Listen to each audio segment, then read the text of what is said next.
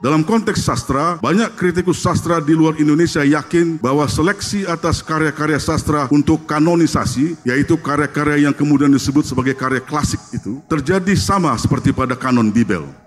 Para kritikus ini yakin bahwa di balik pretensi objektivitas penilaian mutu karya terdapat sebuah agenda politik terselubung, yaitu eksklusi atas banyak kelompok dari representasi dalam kanon sastra.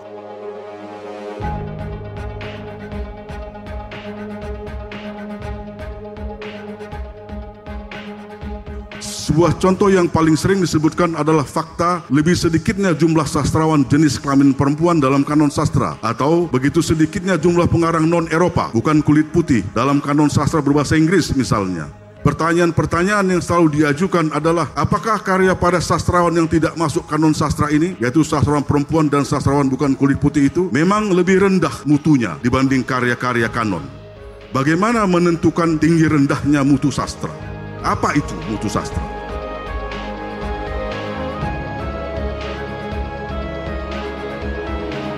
Di sastra Indonesia, persoalan mutu sebuah karya sastra selalu dikaitkan dengan sifat universal yang dianggap dimiliki oleh sebuah karya yang bermutu. Sebuah karya yang dianggap bermutu tinggi pasti juga akan universal pengakuan atas mutu yang dimilikinya itu. Perbedaan konteks budaya dan waktu zaman misalnya dianggap tidak berlaku atas sebuah karya yang bermutu.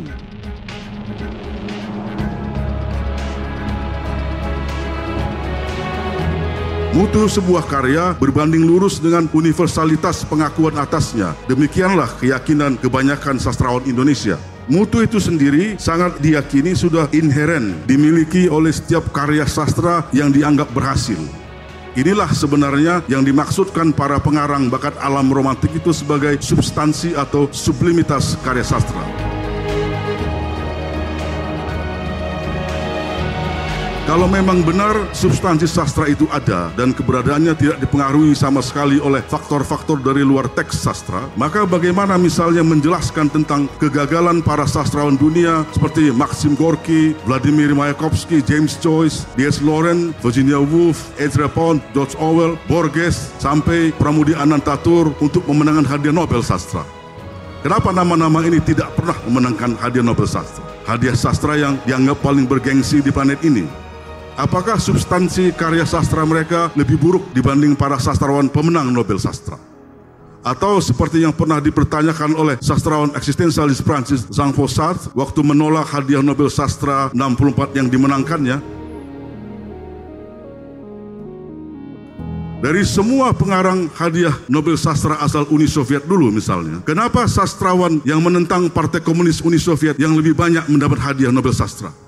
Kasus Sartre sendiri unik. Sebenarnya yang seharusnya mendapat hadiah Nobel Sastra untuk tahun 1964 itu adalah penyair komunis asal Chile, Pablo Neruda. Tapi status Neruda sebagai anggota Komite Sentral Partai Komunis Chile dan bahwa Neruda pada tahun 53 dianugerahi hadiah Stalin untuk puisinya telah membuat Badan Intelijen Amerika Serikat CIA panas dingin dan melalui lembaga kebudayaannya yang dibentuk pada tahun 1950 dalam perang dingin Uni Soviet yaitu Congress for Cultural Freedom telah berhasil mempengaruhi panitia Nobel untuk tidak memilih Neruda tahun 1964 itu.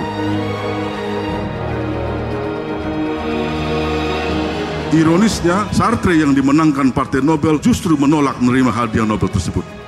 Di dunia ini, intelektual manakah yang belum pernah mengenal penyair kam dramawan Inggris bernama William Shakespeare? Walaupun belum tentu pernah membaca karya aslinya, setiap orang yang menganggap dirinya berbudaya pasti paling tidak akan mengaku pernah mendengar nama sastrawan yang hidup di paruh kedua abad 16 Inggris itu.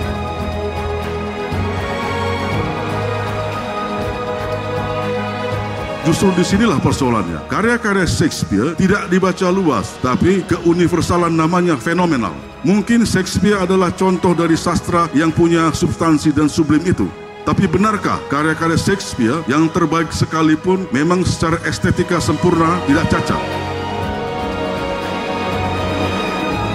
Ternyata munculnya apa yang disebut sebagai teori sastra postkolonial sebagai akibat terbitnya buku Orientalism karya pengarang kelahiran Palestina Edward Said telah menyebabkan terjadinya pembacaan ulang atas para sastrawan kanon barat termasuk Shakespeare. Dan hasilnya Shakespeare adalah seorang sastrawan rasis dalam karya-karyanya yang tokoh-tokohnya yang berkulit berwarna seperti dalam The Merchant of Venice, Othello, and The Tempest